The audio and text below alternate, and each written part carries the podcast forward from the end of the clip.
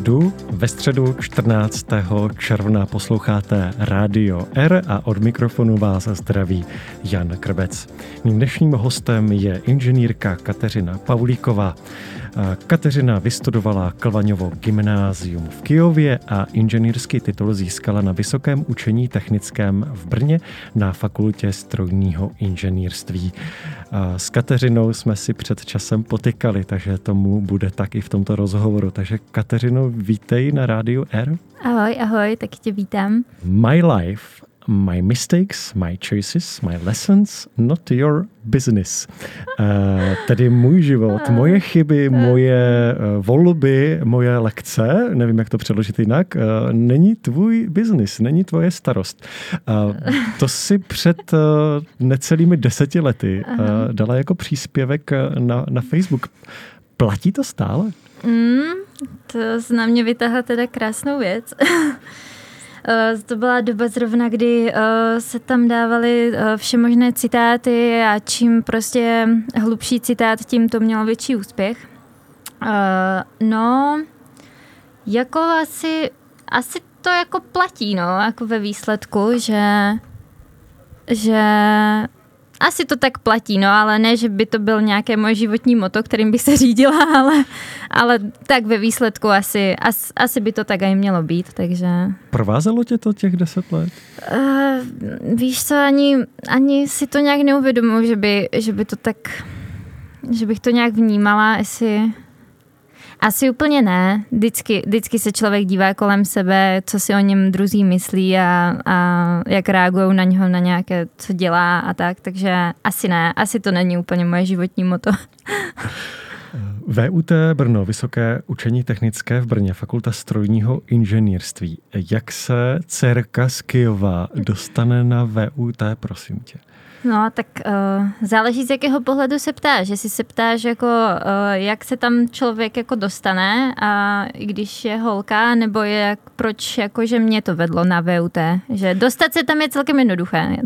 Takže... V tom smyslu, v tom smyslu, jak ty jako holka, co tě vedlo k tomu jít na vysoké učení technické? Mm, to jsou celkem těžké otázky na mě, protože já jsem nikdy moc nevěděla, co chci v životě dělat. A vždycky jsem se nějak řídila zrovna tím, co mě bavilo nejvíc. A uh, tak jsem si vybírala tak trošku aj alibisticky uh, směr, který jako se mohl dál větvit. Takže než jsem šla jako na Gimple, tak jsem si dávala přihlášku na ekonomku, ale vybrala jsem si radši Gimple, přece jenom si můžeš vybrat jako z jiného odvětví, jako co chceš. A po Gimplu to bylo, že mě bavila deskriptiva a matika hodně, tak jsem si řekla, že bych to mohla nějak jako využít, že ona asi moc eh, doktora si ze mě nebude. tak jsem to riskla, no a jako měla jsem pocit, že na strojárnu konkrétně chodí chytří lidi v té době, tak eh, jsem si řekla, že tam chci být, no. Jak se na tebe spolužáci dívali a zajímá mě také ještě, jak se na tebe dívali kantoři jako na ženu na technice? No, to vždycky vykládám takový uh, příběh, když jsem tam byla poprvé v té škole a chtěla jsem se tam uh, kamarádit s těma klukama a právě jsem se dělala vedle jednoho kluka a chtěla jsem se ho prostě zeptat na něco, jenom jak mu to jde, takové věci. No a tak jsem se ptala, tak co, tak uh, jak ti to jde, že, že dobrý předmět nebo tak? A on se na mě ani nepodíval a díval se do monitoru a řekl, že ještě neví a, a tak se spíš otočil ode mě, že mm, nebyl asi připravený na to se mnou mluvit, že, ale to je taká úsměvná, že jinak, uh, jinak to bylo fajn asi, že že z pohledu spolužáků si myslím, že tam nebyl žádný problém, že by říkali, no ježiš, tak ty jsi holka, tak tebe nechceme prostě do týmu tady na projekt, protože ty jsi úplně zbytečná, jakože ty nám s tím moc nepomůžeš.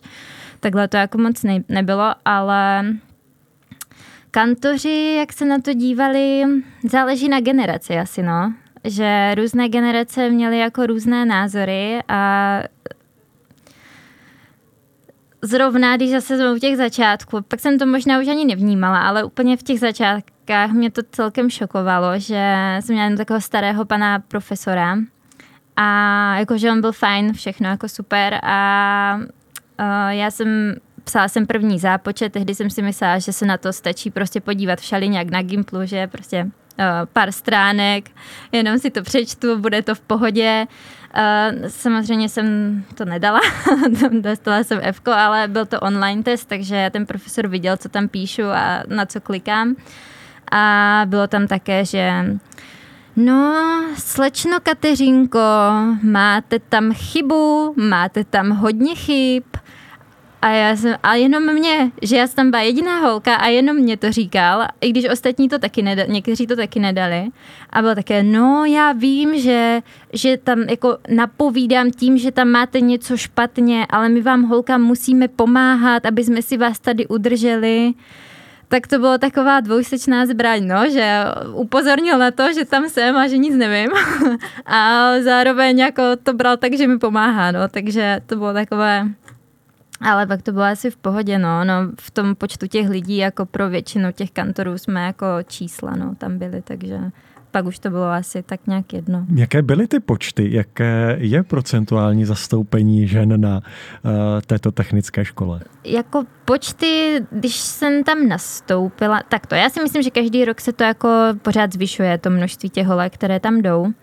Ale když jsem nastupovala já, tak tam už bylo podle mě celkem dost holek a byly to třeba ve skupině nás bylo 20 a byli jsme tam dvě holky což za mě už bylo celkem jako dost v tom celkovém důsledku, takže je to nějakých, jako až jsem se dívala na statistiky, jsem si připravila a bylo to 10%, a se to tak pohybuje, no a jako narůstá to pořád, ale kolem těch 10%, na, čím, konkrétně na strojárně. No. Čím myslíš, že to je, že ten počet roste? Pro, proč se technika stává pro ženy eh, tak, řekněme, atraktivní nebo přitažlivá?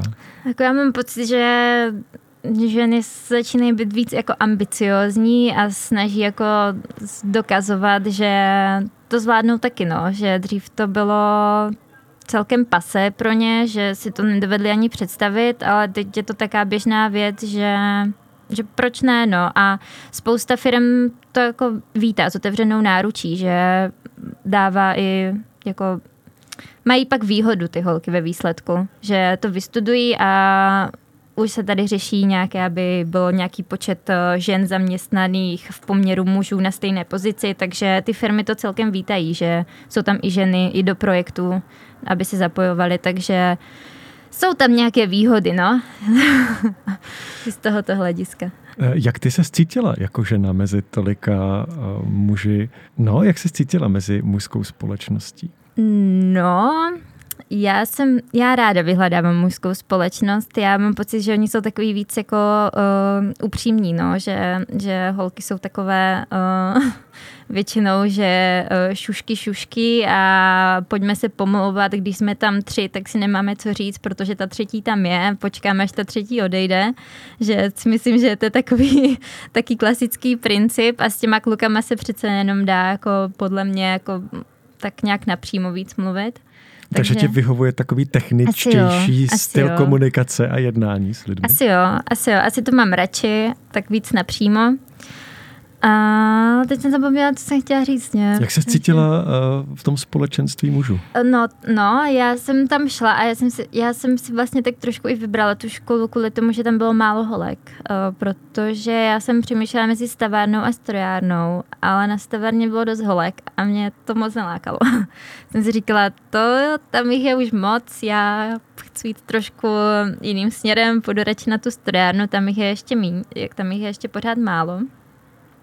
A myslela jsem si, že uh, tam budu jakože no jako nechci, ne, no tak úplně to není, ale že ne opěvovaná, ale tak taková, že prostě si tam toho budou vážit ti kluci a tak, to se samozřejmě nedělo, že oni, jim to bylo úplně jedno, že tam je nějaká holka, že to tak vůbec jako nebrali, ale já jsem si myslela, že tam si vyberu možná svého budoucího manžela, že tam budu mít na výběr, že to tam prostě úplně budu mít na zlatém podnose, ale eh, vůbec to tak nebylo. A co se mi jako stávalo, že mě všichni ti kluci připadali, že jsou úplně stejní, že to byl takový efekt rozpleskávaček, že najednou všichni prostě v těch davech vypadali úplně stejně, takže takže no, takže vnímání toho bylo, že vlastně to byla taká bublina kluků okolo mě akorát, no. Mimo moje kamarády samozřejmě, no, s kterými jsem se tam bavila, no. Nemusela si bourat předsudky, že pro ženy jsou přece humanitní obory, anebo že ta žena má zůstat u té plotny a vychovávat ty děti. Setkala se s těmito názory, s těmito předsudky nebo stereotypy? Ani moc ne, že by mi někdo toto řekl jako ve zlém slova smyslu, to mi jako nikdo neřekl, spíš jako v dobrém, že to scenili, že říkali, že ty jo, ty jsi dobrá, že šla na takovou školu, že to musí být náročné, ještě jako když jsi holka, je to technika, tak úplně asi jako v tom nebudeš jako asi tak nějak extra mít predispozice jak ti kluci, ale tak ale tak dobře, no, tak eh, jakože si dobrá, no, ale jinak, že by mi říkali, že že je to hloupost, že má mít prostě radši, eh, nevím, na doktorku, na právničku a nevím, na, všeli, na, na učitelku třeba, tak to, to jsem se nesetkala, no.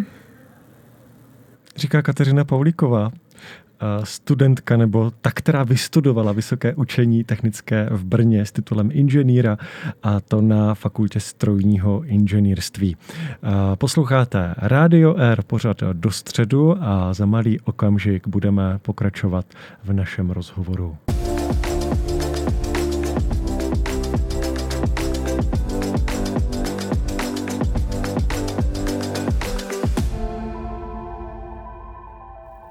Radio R posloucháte pořád do středu a dnes s inženýrkou Kateřinou Pavlíkovou. Jejíž inženýrský titul je z Vysokého učení technického z, ze strojního inženýrství. Kateřino, tvoje bakalářská práce byla na téma rekuperace tepla z odpadních vod. Kde se vzalo toto téma? Uh, no, kde se vzalo? Uh, jak už jsem říkala dřív, já jsem nikdy neměla nějaký směr, kterým bych se chtěla vydat, uh, že by to bylo jasné od začátku, co chci dělat.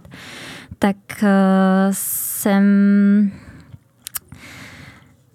tak jsem si zase zvolila na té strojárně právě odvětví, které má jako nejvíc odvětví, které si zase můžu vybrat, uh, nejvíc otevřené. A pak už jsem procházela čistě vypsané témata napříč různýma uh, ústavama, kde nabízeli jako nepřeberné množství, ale toto mě jako nejvíc zaujalo, že jsem si řekla, že když už nad tím strávím tolik času, tak mi to snad něco dá, dozvím se jako něco nového, že, že mi to přišlo jako do budoucna si o tom dobré nastudovat co nejvíc.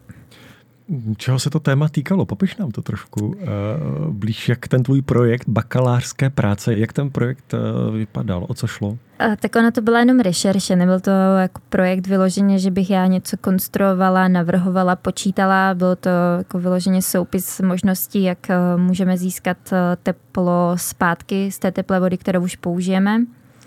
A jak to tedy funguje? Funguje to tak, že samozřejmě se to dá aplikovat do různých odvětví, buď pro celé město, kdy se to dají do kanalizací, nebo eh, v, jako v prostřednictví nějakých výměníků tepla, nebo eh, lidé si to můžou dát do svých domácností, což právě je ta věc, která mě na tom zaujala nejvíce, anebo už v čističkách odpadních vod, kde čerpají se jako jinčím procesem v, do, v podobě těch kalů, které vyhnívají, že z toho získávají teplo. Ale mě hlavně, co na tom zaujalo, bylo to pro ty domácnosti, že jsem si uvědomila, že je to vlastně škoda, no. Když se člověk sprchuje, tak uh, dejme tomu, ta voda má jako 35 stupňů může mít a tak ona se ztratí tím, když se sprchuješ, tak ztratí se ti 5 stupňů, ale 30 stupňová voda ti odejde do odpadu a vlastně nic, se, jako nic nějak jako nevyužiješ, no. Takže právě proto slouží ty výměníky, jejich samozřejmě nepřeberné množství, jsou centrální, které už fungují na eh, podobě čerpadel, to už je taková složitější věc, ale tady tyto úplně jednoduché, které tam jsou, tak uh, tam vlastně nepotřebuješ ani čerpadlo, nepotřebuješ k tomu jako skoro, musíš si to zabudovat do té koupelny pod tu sprchu, uh, ale ve výsledku toho moc jako nepotřebuješ, ani ta investice není zase tak velká a ona právě tam máš ten výměník tepla, proudí ti tam teplá voda a zároveň se ti přes ty teplosměné ohřívá ta studená, takže nemusíš tolik ohřívat uh, tu studenou, nebo když už ohříváš, tak ji neohříváš uh, z té z těch 8 stupňů, která ti tam jde, ale ohříváš už z 20 stupňů třeba a to už se ti promítne v té peněžence, že nad tím ušetříš. Pak je tam ještě otázka, jak často jako se sprchuješ, že si se ti to jako vyplatí. Zrovna naši v té době jako rekonstruovali koupelnu, tak jsme nad tím reálně přemýšleli, jestli si to dáme do té koupelny nebo ne. Ale nakonec jsme usoudili, že si to tam nedáme, protože rodiče už teď jako jsou sami v tom domě a z toho táta se sprchuje v práci a pak vlastně mamka, takže by se jim to moc nevyplatilo, ten, eh, ta investice by byla jako mnohonásobně, nebo ta návratnost té investice by byla mnohonásobně delší. Eh, pokud by to byla samozřejmě čtyřčlená rodina s dětma, kde se furt eh, sprchuje něco, pere a podobné tyto věci, tak tam to využití určitě má a je to, je to asi hodně znatelné a ještě když nám stouply ty všechny ceny energií, tak, tak se to promítne. No. Počítala jsem nějaké návratnosti v té době, kdy to bylo ještě levnější, jo. to už jsou 2019 za 20 školní rok to byl. No, tak to už jsou čtyři roky. Jestli se, jestli se nepletu. No, tam tři míří, roky, no, tři roky. Tam míří jako moje otázka, i když eh, tu, tu finanční návratnost, nezapomeň prosím tě na to. Uh, vlastně bylo to ještě před eh, válkou na Ukrajině a veškerou tou energetickou krizí, takže řekněme takový prorocký, prorocký projekt. Funguje to nějak, nebo eh, řekněme, používá se ten tvůj projekt? Ano, byl to akademický rok 2019-2020. Hmm. Ten tvůj projekt byl řekněme, uveden v život? Oni se normálně prodávají. Je to jako normální zboží. Eh, právě to byla jako, eh, jak jsem říkala, že jsem to jako nevymyslela já, ani jsem to nepočítala, ani to nebyl můj nápad, bylo to jako vyloženě rešerše jenom. Eh, takže to existuje, je to na trhu, je to na trhu už poměrně dlouho ale ještě se to těm, těm lidem tolik uh, nevyplatilo si to pořídit. Ono, ty výměníky, ten um, s tou aj nejnižší účinností, tak stál v té době 13 tisíc což není zase tak velká investice, když se, když se to má vrátit. A ty návratnosti tam byly, uh, myslím si, že to bylo nějak 7, 6 let v té době a 10 let u toho dražšího ale byly jinčí ceny, no. Takže myslím si, že v dnešní době by se to možná skrouhlo až o polovinu, ty, ty, ty intervaly, no. Tvoje diplomová práce eh, nese název Impaktor pro odběr jemných částic. Eh, tak rekuperaci si tak dokážu vysvětlit, eh, dokážu představit, ale tohle už opravdu netuším, co je. Takže prosím tě, co to je impaktor pro odběr jemných částic? No, takže jemné částice, že do, dovedeš si představit, co jsou to jemné částice? No to byla to moje další podotázka do vysvětlení ještě jemných částic. Jemné částice, to jsou takové hodně malinkaté, malinkaté částice, které my ani moc nevidíme. A z čeho jsou? Jako většinou z nějakých uh, špatných věcí. to může být. Uh, I samozřejmě z dobrých věcí, ale hlavně jsem se zaměřovala na ty špatné, jemné částice, které tady zhoršují podnemí. Ale můžeš si to představit jako jsme nosili v covidu roušky, tak tam bylo PM2,5. To je jako velikost té částice což jsem jako mimochodem to, ta, ten koronavirus byl mnohonásobně menší, takže tím v klidu jako mohl projít a takže, takže ono, ale jakože určitě to mělo nějaký účinek, ale uh, ten koronavirus je o mnoho menší, než bylo to PM2,5. PM2,5 je nevím, nějakých je to hodně malinký, no, že v těch, uh, v těch mikrometrech se pohybujeme asi zhruba, takže v mikrometrech. A, takže to jsou malinké částice, no a ty, ty vlastně znečišťují naše jako okolí, jak jsou vypouštěny výfukové plyny uh, z nějakých kotelen a i sopky a podobné, podobné tyto, co chrlí nějaké malinké částice, tak to jsou ty jemné částice. Impaktor je zařízení, které tyto uh, částice se snaží zachytit, takové malinké. Takže mým úkolem bylo poskládat eh, několika patrový, konkrétně 14 patrový impaktor, který měl uh, filtry různých velikostí na sobě a oni se tam postupně zachycovali. A takže to jsem musela napočítat a skonstruovat. Nakonec se nevyrobil, ale, ale jenom výkres. Skončili jsme u výkresu a u výpočtu. Tak, tak je to takový model, na který se bude dál prý, prý navazovat na no, moji diplomovou práci. Na to jsem se chtěl taky zeptat, eh, jestli spatřil Impaktor světlo světa, takže... Mm, Nakonec nespatřil, no. Byli tam, měl spatřit, měl se nechat vyrobit, uh, ale nestíhalo by se to za takovou chvilku podat, poža, podat žádost o to, aby se někde ve firmě nechal vyrobit. Byla tam možnost ho udělat na 3D tiskárně, ale tam už by se to nedalo zrealizovat, protože ty dírky a ty plošiny byly už tak tenké, že by to ten ples nezvládl, takže by to stejně nebylo funkční a naše práce by vyšla v ní več.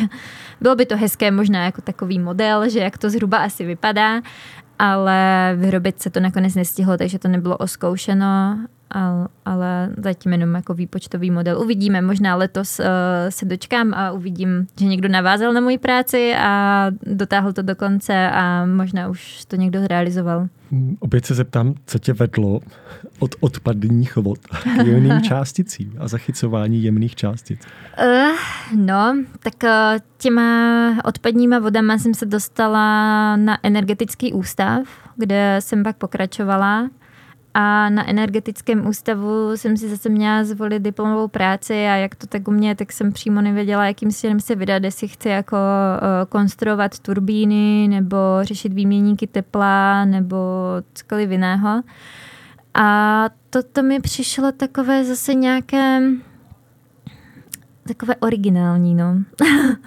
že jsem šla tak trošku jako mimo ten proud těch lidí, kteří si rozdělili, že pět lidí konstruovalo kotel, pět lidí dělalo turbínu, s každým jiný zadání, šest lidí dělalo výměníky, ale Impactor byl prostě jenom jeden, tak uh, jsem si řekla, že jdu do toho.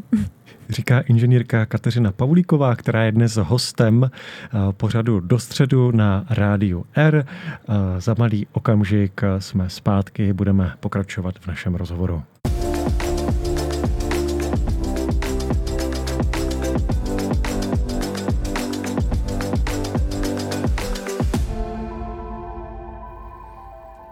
Posloucháte do středu na rádiu R a mým hostem zůstává inženýrka Kateřina Paulíková, která vystudovala na Vysokém učení technickém v Brně na fakultě strojního inženýrství a vystudovala úspěšně a prozradím za Ačko hmm. inženýrský titul. Tak, uh, studuje se inženýrský titul, teďka nevím, nevadí. Eh, posuneme se dál a já se vrátím eh, trošku na začátek eh, k tvé domovině a ke Kijovu. Ždánický les, Kijovská pahorkatina a Dolnomoravská brána, takzvané Slovácko, které sebou nese hm, specifický folklor. Čím to pro tebe je? Je to pro mě v podstatě část velkého života.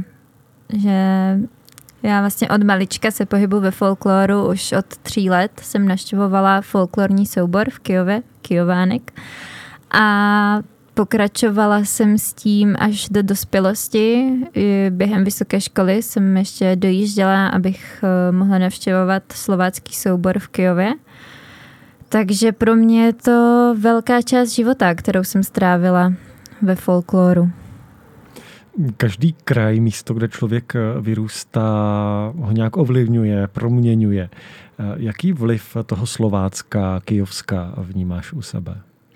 Nějaký vliv? Kde, Jak... kde nejvíce to v tvém životě projevuje? Když teďka jsi byla dlouhou dobu v Brně, co vnímáš, že stále je uh, v tobě z toho místa Slovácka? Já si tak myslím, že ono, jsou tam lidi takový přímý, upřímní, co na srdci, co na jazyku, že se tam nikdo s ničím moc nepáře, tak možná toto mi tak zůstalo, že uh, mám v pocit, že v Brně spíš lidi jednají tak víc v rukavičkách okolo sebe, když to v Kijově to bylo také prostě tak, jak to bylo, tak to bylo. Takže možná toto si odnáším z toho prostředí. Eh, mluvu samozřejmě si s tam odnáším, to, to bude asi poznat během tohoto rozhovoru, že to není úplně spisovné, ale padají tam nějaké slova z nářečí. No a vnímání možná nějaké té kultury, to si taky odnáším tím, že jsem v, tím vyrůst, v tom vyrůstala. Ten folklor se podepíše na každém člověku, který se v tom uh, účastní, hned uh, sleduje víc kulturní dění, kde jsou nějaké cymbálky, kde je nějaká zábava, kde je nějaké vystoupení, takže, takže asi se to celkem podepsalo. Chyběl ti ten kraj nebo ta kultura, když si přešla sem do Brna? Nebo jaké byly kontakty během, eh, během studií? No, já jsem dojížděla do toho slováckého souboru, takže skoro celé studia ale v půlce jsem to přerušila a začala jsem naštěvat folklorní soubor tady v, v Brně, ale ten už nebyl uh, z mé domoviny, ale přesunula jsem se na Slovensko. Tak, uh, tak jsem se věnovala slovenskému folkloru, no, který je o dost jinčí než ten náš ale byla to zase pro mě větší výzva. Viděl jsem na Facebooku, na, na tvé stránce facebookové mnoho fotek v kroji. Co ten pro tebe znamená? Co znamená pro tvou generaci? A také generaci pubertáků, tedy té nastupující generace. Jak oni vnímají e, folklor a, a kroj jako takový? No, já si myslím, že u nás je to taková prestiž, když někdo má ten kroj doma a je to, je to vlastně jako, já bych, já to vnímám tak, že je to, když si obleču kroj a versus kdybych si oblekla na nějakou zábavu, uh, nevím, uh, šaty od Versace nebo od uh, koho nějaké jiné prostě značky, od Gucciho, tak pořád stejně si myslím, že je víc cenější mít na sobě ten kroj a že to tak i ti lidi v Kijově vnímají, že ten kroj je vlastně to nejvíc, co mají. A že tím, když se ukážou, tak je to taká hodně pícha, že v, zvlášť v Kijově si na tom dost zakládají, aby na tom kroji bylo všechno v pořádku, aby to bylo takový čist, čisté, aby uh, se tam nekombinovaly víc druhů uh, krojů dohromady, aby to fakt jako mělo nějakou tu uh, čistotu. Takže moje generace je na to hodně pišná a při každé příležitosti, když jsou hody nebo tak, tak jdeme do kroje, protože je to takové, tak je to v srdíčku. a ta mladší generace, máš mm-hmm. třeba ponětí, jak ona to vnímá? Uh, já mám, pot, já, určitě jsou tam nadšenci, to stoprocentně. Já mám pocit, že ono to tak funguje už strašně dlouho, že nějaká generace, která je do toho strašně nadšená, pak jsou třeba tři roky ticho, kdy se to moc nechytá, je to takové, nikdo se k tomu moc nemá, ale pak se to zase tak strašně rozjede, že se objeví tolik lidí, kteří o to mají zájem a se tomu věnovat a u nás jsou vlastně hody, kde se stárkuje, ono to je náročné, ani to není levná záležitost, ale pořád ti lidi to chcou dělat a je to taková prestiž v Kijově. No. Já se vrátím eh, k technice opět na závěr. Eh, nyní pracuješ pro Afri.cz, eh, tedy pokračuješ v tom, co jsi vystudovala. Afri je švédsko-finský dodavatel inženýrských, designových a poradenských služeb s globální působností, tak jsem to vyčetl na vašich stránkách. Mhm. Co tedy teď děláš? Já teď uh, modelu trubky Eh, potrubní systémy, průmyslové potrubní systémy. Takže to je moje náplň práce v 3D softwarech. Eh, průmyslové znamená, že je to v nějakých teplárnách, papírnách, také vě- takové větší komplexy to jsou. Takže já se bavím tím, že si modelu s trubkama, no. Baví tě to? Je to to, co jsi chtěla dělat? Nebo pokukuješ po něčem dalším? A nebo se um, rozkoukáváš zatím? Asi, jako baví mě to, ale nemůžu říct, že je to to, co jsem vždycky chtěla dělat, protože já jsem nikdy nevěděla, co chci dělat. Zase. A, ale byl to určitě super směr, který jsem zvolila.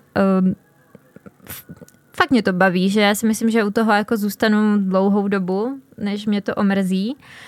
A je to určitě fajn a já když popisuju někomu, jako v čem vlastně jako tkví ta moje práce, co si má představit, co dělám za tím počítačem, tak uh, já to tak zlehču hodně, že to je, kdybych hrála, nevím, jestli znáš Sims, tu hru. Neznám. Uh, tam si prostě tvoříš, uh, my jsme to hráli jako děcka, jsme to měli na počítači, tvoříš si tam uh, domeček, postavíš si tam z různých uh, krychliček, pak ovládáš toho panáčka tam, ale jde o to, že si tam prostě stavíš dům, jak chceš, že si to tak skládáš z různých součástek a tak to vlastně to funguje, já akorát si skládám trubky za sebou, akorát k tomu musím jako něco vědět, že nějaké, nějaké podmínky, kde co může být eh, a podobně, ale v podstatě si skládám skládám si potrubí, jak eh, v nějaké hře, no. Tak, nějaké takže si hraješ pod počítačovou já hru. Si v, já si v podstatě hraju v práci, no. A doufám, že to ne, neuslyší nikdo z práce. Tím pracovním tématem a inženýrskými sítěmi nebo projekty se vrátím zpátky k té otázce ke škole. Jak tě vnímají v práci jako ženu? Já myslím, že dobře. Eh, já když jsem tam nastupovala, což je teď v září, takže tam nejsem dlouho, já jsem tam na patře na stejné pracovní pozici v podstatě jako na, té, na celém patře byla jediná holka, a ještě v mém věku nás tam taky moc není. Teď už se to trošku víc rozrostlo, už jsou tam brigádnice nebo ve výpočetním oddělení už tam byly holky, ale v tom, co dělám já, tak jsem tam byla jako jediná. Jsem byla ráda. ale právě, že super. Byla, já jsem měla z toho trošku strach, že se tam na mě budou dívat, takže vlastně jsem jako k ničemu, že proč mě vlastně jako vzali, že mě asi vzali jenom kvůli tomu, že uh, že se musí plnit nějaké kvóty, že tam musí být holky a, a tak, ale nemám, vůb, nevím, jestli si to nemyslí teda, aspoň mi to nikdo neřekl, ale Uh, ale ne, jsou jako fakt, uh, mě tam vzali dobře a i když mě školili, tak uh, nikdo se mnou nejednal, takže bych si řekl, že Ježíš, toto vás té škole nenaučili, Ježíš, ty toto nevíš a bylo to právě, že, že s takovým respektem hodně se bavili, což jsem si řekla, že hm, to bude asi nějaká světová firma, že to tak berou. A vrátím se ještě k jedné, tvojí odpovědi. Ty jsi na technice čekala, že se tam potkáš s nějakým klukem, že si budeš moc to vybrat. Eh, já prozradím, eh, že v sobotu se budeš vdávat. Mm-hmm. Kde jsi teda našla mm-hmm. svého nastávajícího manžela, když ne na technické škole? No, on je taky z technické školy, ale tam jsme se nepotkali a my jsme se přes folklor právě takže ta moje velká část života se promítla asi správným směrem. A bylo to právě tak, že, eh, jak jsem zmiňovala, že jsem chodila do toho slovenského folkloru, tak, eh, tak jsme měli jednu takovou akci, kde mě pozvali eh, naši společní kamarádi, tehdy jsem nevěděla ani, že, eh, že mají nějakého takového kamaráda, tam jsme se seznámili, takže vlastně ten folklor postupně se tak prohlodal až k mému nastávajícímu manželi. Říká Kateřina Pavlíková, která byla dnešním hostem pořadu do středu na rádiu R. Dnes jste mohli poslouchat živě. Kateřino, děkuji za tvůj čas, děkuji, že jsi přijala pozvání eh, do našeho pořadu do středu a budu se těšit, uvidíme se v sobotu a, a pak ještě budu se těšit třeba někdy jindy. Děkuji, děkuji za pozvání, bylo to skvělé. Pořád do středu můžete poslouchat každou středu uh, No, vlastně budeme končit teďka v červnu. Přes příští týden bude poslední červnové eh, vysílání. Příští týden se opět můžete těšit na eh, pořad, který připravila Anička. Eh, v červnu, poslední středu v červnu se s vámi na dva měsíce rozloučíme a pak se budeme opět těšit na začátku dalšího semestru. Živě nás můžete poslouchat každou středu od 19. hodiny a potom na podcastových aplikacích. Od mikrofonu se dnes s vámi loučí Jan Krb. Brabec přeji krásný večer.